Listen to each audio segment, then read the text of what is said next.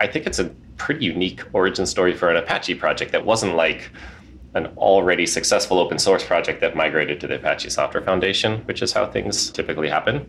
This was a bunch of separate communities forming a new one at the same time they formed the software project. So I loved it. I was so happy to be on a project when something this wild happened. This is Contributor, a podcast telling the stories behind the best open source projects and the communities that make them. I'm Eric Anderson.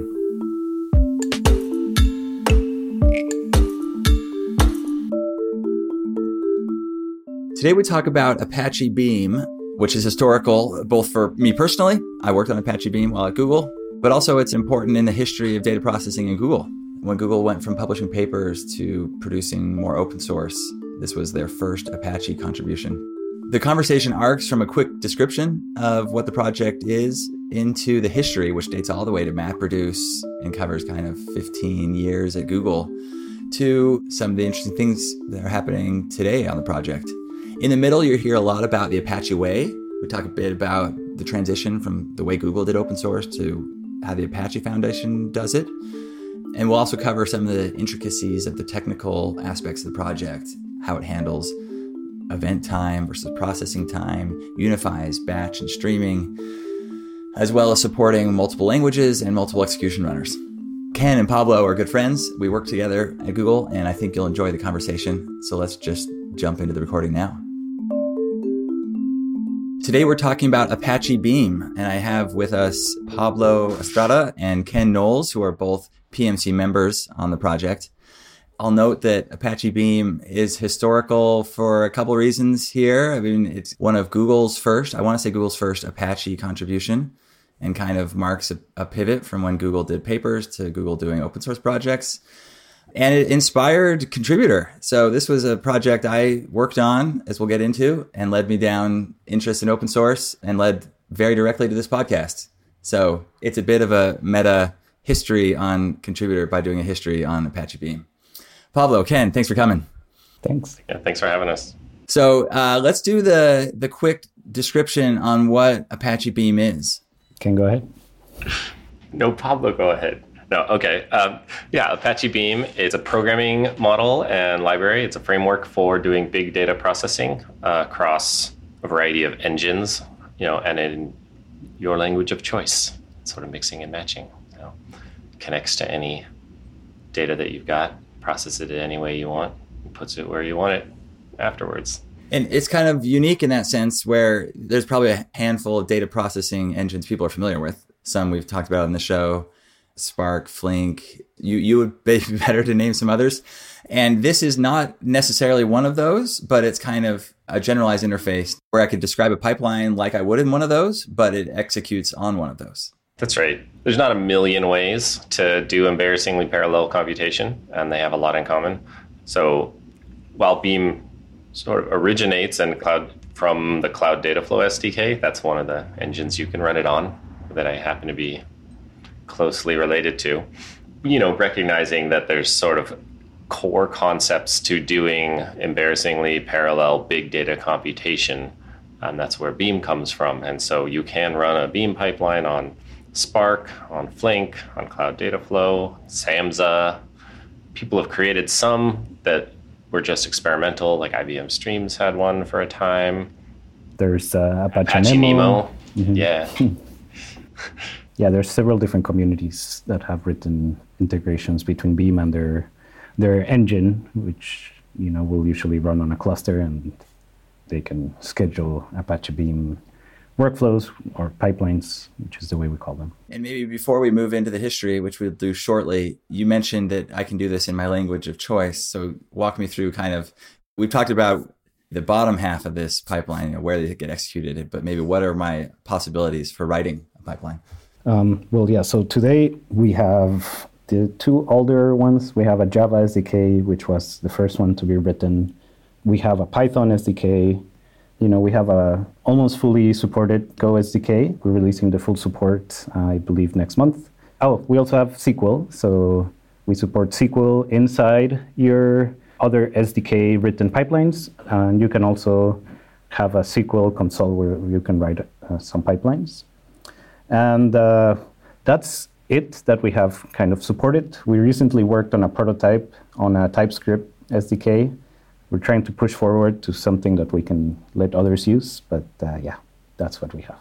Yeah, I think I want to mention that on this specific topic of using your language of choice, this ability to execute any language is a core part of Beam, as you say, and specifically Beam comes with protocols and definitions uh, for how to execute the user code that is inside all these pipelines in whatever language. So that's how like the TypeScript SDK came together in a week because we had these protocols and we all you need to do is make a thing that can run your TypeScript code and then make the piece that submits the pipeline to this engine and you can run it on any portable runner, right? So you can run TypeScript on Flink after a bunch of people get together for a week.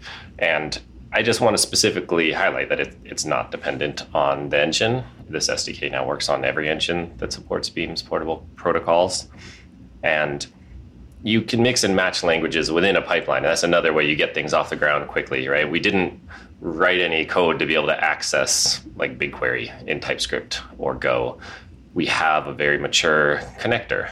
The most mature connectors that have been battle tested are written with the Java SDK, and you can plug them into a pipeline that you're using in another language. Got it. So yeah, I think you're right. You may not appreciate the fact that you can write a TypeScript front end, a framework in a week and then and have that execute then on all the runners using all the connectors suggests quite a bit of, I don't know, modularity or, or something. Fantastic.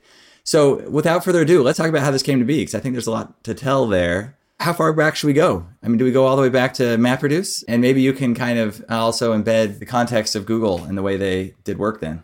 Yeah. Um, well, we can definitely go back to MapReduce. So I start from the transition from MapReduce to this internal mm-hmm. technology called Flume. Yep. Right at Google. So everybody's heard of MapReduce, at least probably. You have one shuffle and you do you do some data. You then you group stuff by key. Then you do some more stuff after you've grouped it, right? And people are chaining these together. And Google then produced a system that could do that more efficiently. It could build a whole data processing pipeline and do better optimizations on it, right? So those are the two pieces of technology that came from Google. And what Google did to share those technologies with the world was write papers kind of sketching how they worked, right? Um, and they were re-implemented as like Hadoop MapReduce and Apache Crunch. And of course, all of the systems out there now, like Apache Flink and Apache Spark, they all do the optimizations that come from Flume, right? Not, I don't want to overstate things. It's not like rocket science that you couldn't reinvent. So I don't know that they're derivative or anything, but everybody is sort of fusing together operations and minimizing the amount of data you shuffle around. But yeah, so Cloud Data Flow is the externalization of the technology behind Flume, right? This is the data processing that powers just everything at Google. And, and, maybe let me cut you off, Kenn, and interject. So a Flume is is a code name inside Google, but it's also there's an Apache Flume, which are not the same. They are thing. different, right? Yeah, let's be clear here. So this is Google Flume, which is the descendant of MapReduce, that is now becoming an external product on GCP under the name of Dataflow. That's right. That's right. I first encountered Flume as FlumeJava because I read the paper ah, right. uh, before I joined Google. And FlumeJava outlines like this next generation after MapReduce. Yes, and so Apache Beam came out of Cloud Data Flow. Like Cloud Data Flow was the backend. It shared all the core technologies of Flume because Google, we know this is super powerful. I mean, we build a whole business on it. And we had an open source SDK, right? We distributed the Google Cloud Data Flow Java SDK and I'm going to get into some technical details. Yeah. Uh, because it's part of the origin story to me and just maybe how I think about it. Is that we just needed to be able to like you got you write a pipeline, you got to test it. You got to run it locally, you got to try it out and before you launch it on the cloud, right? And so we have this open source client which is pretty typical and it has hooks in it so you can run your pipeline a different way, not just on Dataflow. and then along come people from data artisans and cloudera and they just sort of jumped in and be like oh hey i can take this hook and make it run on flink and make it run on spark. So that happened organically. People found the dataflow sdk and were like oh what if i run a dataflow pipeline on these other engines? And when we noticed that right when we all got together and were like oh this is very cool i think it's a pretty unique origin story for an apache project that we actually had these three independent things going on. Those were in different repos, and we dumped all of all three of them into the same repo in order to start Beam, right? So it wasn't like an already successful open source project that migrated to the Apache Software Foundation, which is how things I think more typically happen. This was a bunch of separate communities sort of forming a new one at the same time they formed the software project. So I loved it. I was so happy to be on a project when something this wild happened. I probably skipped a bunch of interesting parts, but that's how Apache Beam came to be. We, we dumped the Spark Runner, the Flink Runner, and Cloud Data Flow SDK all in one repo and, and started building. Jumping back for a second into when you were talking about FlumeJava, something that I believe also came into the Dataflow SDK was the internal team at Google had also built streaming capabilities. So, you know, how do you analyze data that is being continuously produced? So, I think FlumeJava initially had been built to run this kind of MapReduce DAGs directed acyclic graphs. And over time, there were also capabilities built with Windmill, which is another internal Google system, to do analysis of data that is being produced. So instead of running a MapReduce job or a, or a Flume Java job every night, you would have a, a job that is running at all times and that is capturing data and either moving it, uh, doing ETL with it, or doing alerting or doing some kind of statistics as the data comes in. So I want to say that that was another example of a Google technology, and the name you'll find it under, which we also wrote. A, there was a paper was MillWheel was the code name at the time, and Windmill is the next generation of MillWheel. Uh, yeah, so if, if, if somebody's out there uh, googling up to yes, Dataflow includes the FlumeJava technology and MillWheel technology, and that's where Beam's unified batch streaming model originates in these two uh, really influential Google technologies. Yeah, we'll we'll do some glossary and and links in the show notes to orient folks.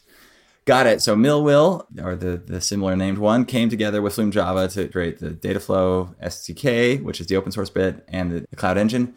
And then the SDK open source, folks pile in, and suddenly you've got a project in your hands. And at some point, someone was like, maybe we should do an Apache something. How does that conversation go? And are, are people like, I thought we wrote papers? And, and were you there for that, Pablo? Mm-mm. Nope. Oh, so I have to answer this. I was there for that. I was pretty low on the totem pole at the time, but was a pretty top-down decision. Someone was like, "We're doing this." Because Apache's been synonymous with big data forever, right? And we have all these different Apache projects that are already related, right? Apache Flink and Apache Spark were already not contributing yet, but we just saw that there's all this. What do I want to say? Is only going to thrive if we join together, right? So, to be clear, the ability to run the pipelines on Spark and Flink were not in the Cloud Data Flow repo. Like they didn't contribute it to the Cloud Data Flow SDK. It was just these separate projects maintained by other people. And so, yeah, we reached out to them. We were like, hey, do you want to put them into a blank repository and see if we can get it all to build together and continuously and all that?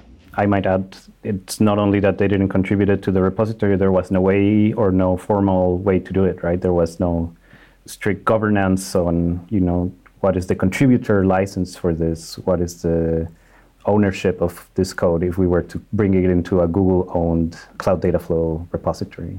Got it. It, it wasn't as though they were withholding it as much as there were just wasn't a, a path or a pattern for how to contribute. Exactly. It was what I call a throw over the wall open source project at the time, right? Yeah. We built the SDK internally and we dumped it onto GitHub. So we sort of reversed where the, the source of truth became external instead of internal at the same time that we became an Apache project. So I, I was also there for some of this and, and maybe a few anecdotes we can div up. Um, you have to come up with a name when you make an Apache project. you do. there were some other alternatives, weren't there? I forget what they were at the, now. Oh, but. Oh goodness, I can't remember. That's going to have to be homework for the listener. I yeah, do not no, remember right. the other names. But Beam is a bad a bad pun if that's what you're getting at, because it's both batch and streaming. So it's just the word batch and stream smooshed together. Yeah, Stratch doesn't work quite as well. no. Although it would be much easier to Google up. Right, be a little more unique. stretch. uh, but yeah. So so Beam is batch and stream combined, which is a nod to the technology. Got it. And then tell me about the Apache way and transitioning from the Google way to the Apache way. Because this was new to me. You know, I was like, yeah, we get to the Apache Foundation, which I thought was a bit more of a like licensing governance decision and not so much a cultural one. But there are some certainly some cultural elements I came to learn. Well, one of the big things in Apache is if it doesn't happen on the mailing list, it didn't happen, right? And so part of it is because you're very used to going on meetings with people and discussing things. Even if these people are not in the same company, you might still schedule time to talk to them and you know reach decisions together. But Apache has a very strong philosophy of of being very transparent and putting the community first. So this kind of closed door discussions are not favored. I mean, and you can you can talk to people, of course, but what's important is to be transparent about the discussions and and the sort of work that people are planning. The they say share your intentions, right? And so, yes, you can you can have uh, meetings with people to brainstorm about your work, but but in the end, it's important to keep the, the whole community looped in, and the whole community means people that are in different different countries in different time zones in different companies and that may you know may have different very different time schedules. Maybe they just look at the project once a month or with much less frequency. So it's important to be very transparent about all of this communication and so in apache everything is done via mailing lists and you know our projects pick the way they work there's wikis there's things like that but the town square for Apache projects is the mailing list. Yep. I think you really nailed it there, right? It's just there's so much variety in the communities and putting my own spin on the Apache way, but the, the point is that you can make a project that users can count on outliving any particular stakeholder or contributor, right? And so in order to have that, it has to be easy for someone new to come along and figure out what's going on and become part of it. And it also has to be doable. Like like Pablo mentioned, people are maybe they have more sporadic engagement with the project. Either they're a user who's actually getting paid, but once in a while they need to fix something, or it's just a volunteer that has a limited time, or it's a full time employee. And I think it's actually remarkable that the foundation has kind of come up with a governance model and a culture that allows all those kinds of people to work together, you know, in a fairly egalitarian way. Yeah, maybe a couple elements that I recall as well. There's a, an incubation period. You know, you're, you're listed in an incubating project, and then you can graduate to top level one. And and during the incubation period, there's kind of milestones you're reaching. There's somebody from the Apache Foundation who kind of becomes a shepherd to the group. Is that correct? And in part, they're there to instill the Apache way. Yeah, that's right. You have a champion. You have mentors there's a whole whole system. At this point, I've mentored a couple projects now, and it's you know it's really interesting because the Apache Foundation definitely has a culture of its own, and when projects come from different corporate environments, they are kind of different. Was there any moments where you're like, man, what did we get ourselves into? Like this Apache Way thing. Maybe the Apache Way should be a little more the Google way. No, I love it. I don't think so. But you know what? Internal to Google, it's like already very similar, right? There's this concept of inner source, and it's not a word we we talk about, or at least I've heard inside Google, because you don't need it because it already is. It's pervasive, right? You have this mono repo. You need to fix something in somebody else's project, you just go do it, right? And there are mailing lists throughout Google, and there's I just feel that while there is a membrane sort of between internal stuff and external stuff, as long as you don't let that hold you back, it's not like a huge leap uh, the Google way and the Apache way. That's my feeling about it. I feel like sometimes for people, and Eric, you might you might relate. It might have been a little shocking or confusing to have to work in this community, right? Maybe not not everyone agrees with uh, with all of your proposals, right? And there's you know there's not a boss that gets to say, oh, we're doing this, right? And so sometimes it can be can be a little confusing for people, but I think over time I've also came to really appreciate it. I appreciate the openness. I appreciate the like Kenn says the the ability for a truly open project to to outlive any any contributor or any commercial interest that is built around it. I think it's awesome, and I really like the model that Apache has, where people will represent themselves, and you know, it's a principle that allows companies to build commercial interests around it, but also it prevents this kind of overly powerful single like business interest to you know to push the project whichever way it wants and you know, push people out and, and, and things like that. Over time, I, I've realized that it's really good. Part of that I'll say is I think it also makes companies trying to do that futile, which is good, right? Like, because if you did have a couple of really powerful companies that wanted to influence it, it sort of makes it so it's not in their best interest, right? It aligns the project's interests and the like the, what the company's affordances are. Yeah, it's a bit of an immune system to overly commercial activity. Good. Maybe to table that and, and return to the history just a moment because we we breezed through it. Any highlights that we should recall? Stories? I'm, I'm, trying to think of times when you hit a milestone or, or you discovered a new user that kind of surprised you, you didn't expect. That would be fun for us to hear. Something that I could talk about is initially right? Like like Kenn describe the Dataflow SDK was written in Java, and so the integrations with other runners were done directly in Java, right? And so over time, the project, you know, there were investments to to be truly kind of this language agnostic, right? Any language you want and any runner you want, and so it took some time first to figure out exactly what that was, what that looked like, I believe, and Kenn was, you know, there longer than me, but you know, it took some time for the project going from being a very Java focused project to figuring out that we really needed to fully develop these abstractions, this, this API that allowed us to be language agnostic, to starting to have actual kind of language agnosticity, and recently being able to build a prototype in a hackathon where we added a new language and uh, agnosticity, agnosticism. Anyway.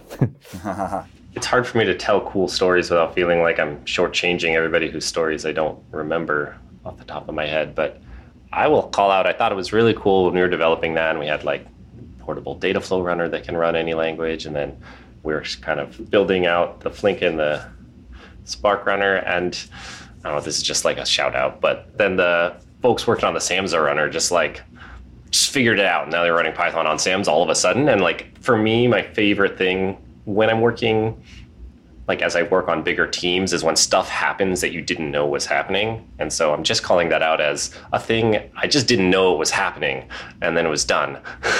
I so so happy and impressed by that. I remember when Scio showed up from the Spotify team, they were seemed very excited about some like clever things that they were excited to introduce to the, the project. I don't recall what happened to that, but that was always fun. Some things have been introduced and some have not been able to be introduced. But yeah, it's uh, she's still there. There's uh, it's a Scala wrapper for the Beam Java SDK, and speaking from from the data flow side, it was developed by Spotify, but I, I know that there's it, they're not the only ones using it, and so that's that's also another awesome thing that came from from a user uh, that became a community contribution that it's benefits the whole community. And yes, there's there's very cool features developed in in Scio, like they developed a shuffling algorithm that would reduce the amount of data that actually gets serialized and exchanged between machines because they were trying to reduce their costs for Spotify Wrapped, which is the yearly kind of retrospective that they do of the music that you listen to. So really awesome stories. Oh, I just thought of another thing that just kind of came. I know the people, but I don't know which company it came from. The you know Beam SQL was developed. It was a community contribution. I mean, in some sense, because I'm at Google, whenever something happens from someone not at Google, I'm like, "You're so cool," and and that's exactly what happened. Right, Beam SQL came. It started um, outside of Google, and it was it was Mingmin and Mingmin. It was like a team of guys with the same name, or the same handle, and yeah, that's just another highlight of the awesome things that they were users and then they became power users and then they wrapped SQL on top of Beam. And then, you know, and now that's heavily used. We haven't covered, but maybe it's worth just giving a nod to it. And if folks want to dig into it more, they can. Part of what's special about Beam is, is you kind of address this problem with, with unifying batch and streaming that folks have struggled with around representing time and timestamps and temporality in general. Maybe we'll just say a few words and then we'll move on to where the project's at today. I have opinions about this. I'm going to repeat an opinion that I'm, I'm refining how I think about this. Like, so I, I think that batch processing has always been used to implement streaming use cases. And that is sort of the origin of this, right? If you are running a a daily job, like your business is running continuously, but you're just processing it overnight.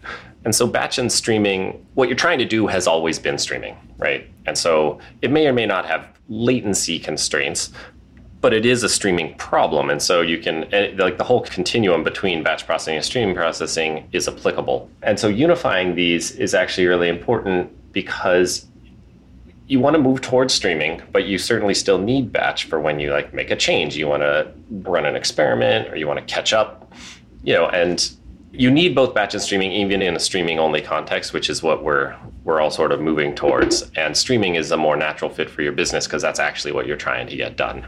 You're the actual business you're trying to run almost all of the time. Yeah, if I could jump in, I'm less the expert here, but but I've often given a lot of thought as to you know why are we doing batch or streaming for any given use case, and and you're kind of giving the the implicit answer, which is that streaming is the superset of use cases. It's kind of the base case for what we're trying to accomplish. I wonder. It, it, seems to me there's like kind of two reasons why we end up in batch, and one is that we want to aggregate things, and so we we run a, a job at the period of aggregation. And rather than making that a function of the pipeline, we, we just make the pipeline only run when we want to aggregate. And then the other is that it creates a bit of modularity where like I can run a pipeline and produce some files and you can also run a pipeline on those files and we don't have to talk to each other. Like there's common interfaces for reading files. And so if I produce files, you can read files. Suddenly everyone can do their own thing. And it, it's, a, you know, it decentralizes the, the work. Whereas in, in streaming, you kind of there's a bit of centralization. You like you have to be aware of the stream. and You have to speak the same language that the stream producer is is speaking, and maybe there's some proprietary interfaces you're not familiar with.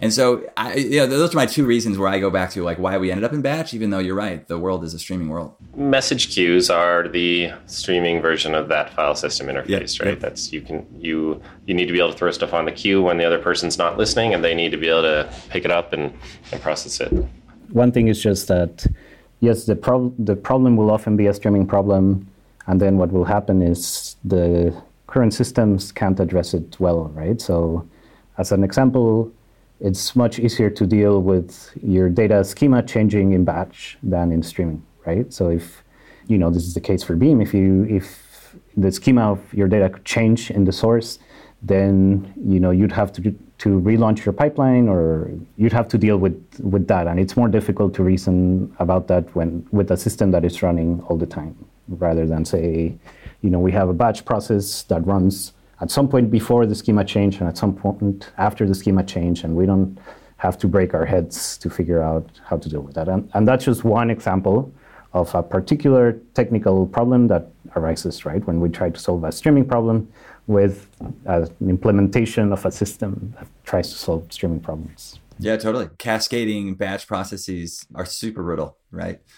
The other thing you mentioned is the distinction between event time and processing time, right, is something that we have hammered home a lot.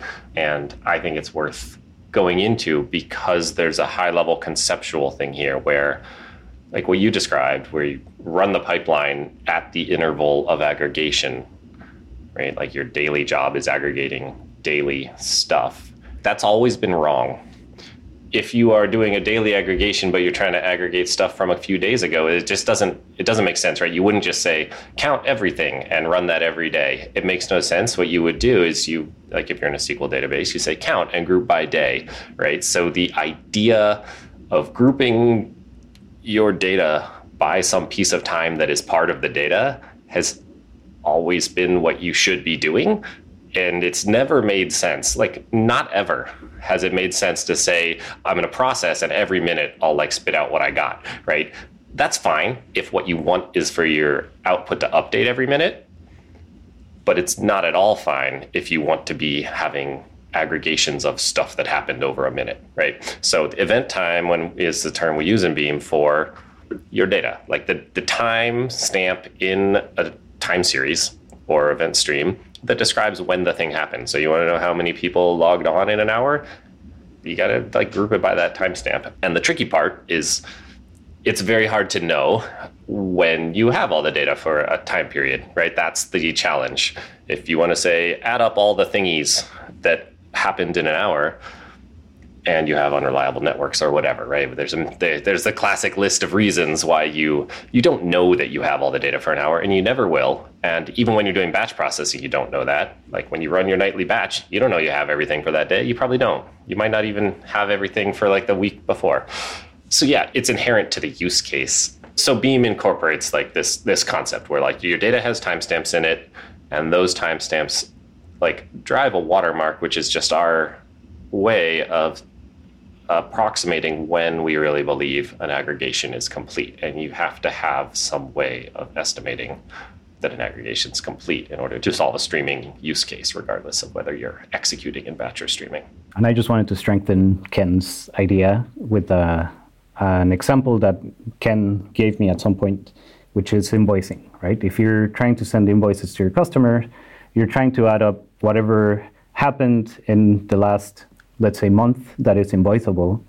And you might get stuff that is processed late, right? Maybe you send the invoices every second of the next month, and you get some report that something happened previous month, but the report arrives on the fifth of the month because you know people are processing it by hand. And so you don't just invoice that on the next month; you send an adjustment to the previous month to your customer, right? And so this applies in, in streaming pipelines, right, where you you have to decide what to do with delayed data yes, you can just decide to clump it up with the next period of aggregation, but you can also do other things, right? And so invoicing is can be a good example to reason about. I love that example because I hadn't thought about it before, but banks have got event time and processing time right forever because you look at your statement, there's a transaction time, right? There's when the transaction happened, and then there's when the transaction posted right? Like the bank, when they send you an invoice, they're not saying, like, here are all the transactions you made in this month. They're saying, here's all the transactions that posted in this month. So they're using their processing time in terms of how they group it together. If they wanted to do a proper grouping by when you made the transaction, they'd have to wait a little bit longer to send the invoice. Great. And uh, you mentioned watermarks, and I don't know, maybe I didn't fully understand them at the time, but this watermark is a thing you can describe in the in, in Beam in the programming interface that says this is when it's probably safe to aggregate for now. You have control of it, but Beam also gives you some default things you can just run with, and it's like a heuristic that you guys feel like is a, a representative way of doing it. Or or do you describe your watermark to Beam? I'll try to be as practical as possible. This all depends on how you're reading your data, where your data is coming from. But in the end, a watermark is, is just the system trying to estimate what data we've processed so far, right? So going back to the invoicing, when we send an invoice on the second of the month, it's because we're estimating that by then we will have received all of the transactions that occurred in the previous month. And so when we send an invoice on the second of the month, it's because we're estimating that our watermark reached the end of the previous month because our data from the previous month has arrived, right? And this is because we don't know the future. This is a guesstimate, usually, depending on the source. Because the problem is we need to decide when to send the invoices, right? Our customers want their invoices soon, right? And so we could tell them, hey, we want to wait until the 15th of the month to send you the invoices so that we're sure that we got all of the transactions, but instead we have to do this trade off. And so the watermark is the way in which the, the runner, and particularly the source, which is the, the place that we're reading from, usually the message queue that we're reading from, estimate what is the time up to which we've analyzed or received the data. Great. Let's wrap up with with where we are now. What's what's the Apache Beam project up like? You know, for me, it's been four plus years since I kind of followed things closely. And tell us what we have to look forward to this year. I'll start with a couple small things, right? Pandas compatible data frames is a new thing that's coming out. The Go SDK is obviously huge, right? So these are like current events. And the portability story that we mentioned is really coming to the fore, as mentioned. We've got this prototype TypeScript SDK and like all of these connectors that are available to all the different SDKs. And one of the things that I'm now going to segue into having these different language communities reaches different sort of use cases and groups. And a really important development is in the Python arena. We've got this data frames API, and we also have integrations with machine learning frameworks. We call it AI now. Uh, there's a lot of AI integrations. The one that's I think notable is like if you're trying to serve predictions, right? There's this library in Beam now that where you can do this, and I want to highlight like the work around this, and we're trying to make Beam is becoming a like a premier platform for AI engineering. And you need this. You might think that it's like not that complicated maybe to serve predictions, but you the moment you start really trying to productionize it, you end up needing to just sort of deal with a lot of performance concerns and deployment, like how to scale up your serving and how to deal with bad data how to like get metrics on how it's going. So the name we have for it is Run Inference, and that's coming out as sort of the next milestone for Beam as an AI platform. Am I forgetting anything in that arena, Pablo? Um, no, I was just going to mention one more problem that can often happen that we're trying to deal with when you're working with large ML models and serving them and doing inferences, loading them into memory, right? There are gigabytes of a model, and so you know, we're also working with, you know, how do we make sure to load this model once in memory, but be able to process in parallel with this model. But yeah, I think those are the big things that come to mind. Yeah. I'm going to highlight how this is related to being this cross engine, cross language Apache project thing is that we are building on top of like scikit-learn and PyTorch and TensorFlow and TFX, right? The integrations in Beam, it's like a natural place for other portability projects, right? And so it's natural when you're implementing something like this in Beam, you also implement it as an abstraction atop various other platforms. I'll mention also on the community side, we have Beam Summit coming up, which is kind of the biggest Beam community event. We're doing it in Austin on July 18 to 20 in 2022 it's hybrid, so it's going to be live streamed, but we're also going to have people in person. So if anyone is interested in attending, I'll share a, a discount code with Eric, and yeah, feel free to join. It's going to be fun. First on-site Beam Summit since you know the pandemic started. Yeah, I, I've been to a couple conferences in the last you know three months, and boy, are people excited to see each other again. Yeah, so I, I'm I imagine the Beam is in the same place. Can you throw in like one of those uh, air horn drops at this part? That's right. there you go. Kenn, Pablo, great to see you again. We didn't talk much about the team, but I think what's maybe kind of cool about this effort is there's just a lot of people within Google working on it. I, I imagine some open source projects are, are kind of started with an individual or a handful of individuals, and they represent the kind of locus of control or thought. But but really, um, Apache Beam's like it's a village, right, that raised this child. It really is. And of course, it's nice to see you again as well. And yeah, it's kind of wild. There's no benevolent dictator, and there's not even a candidate for who that would be. It's truly a distributed system. Sorry. Sorry. I apologize. You can subscribe to the podcast and check out our community Slack at contributor.fyi. If you like the show, please leave a rating and review on Apple Podcasts, Spotify, or wherever you get your podcasts. Until next time, I'm Eric Anderson, and this has been Contributor.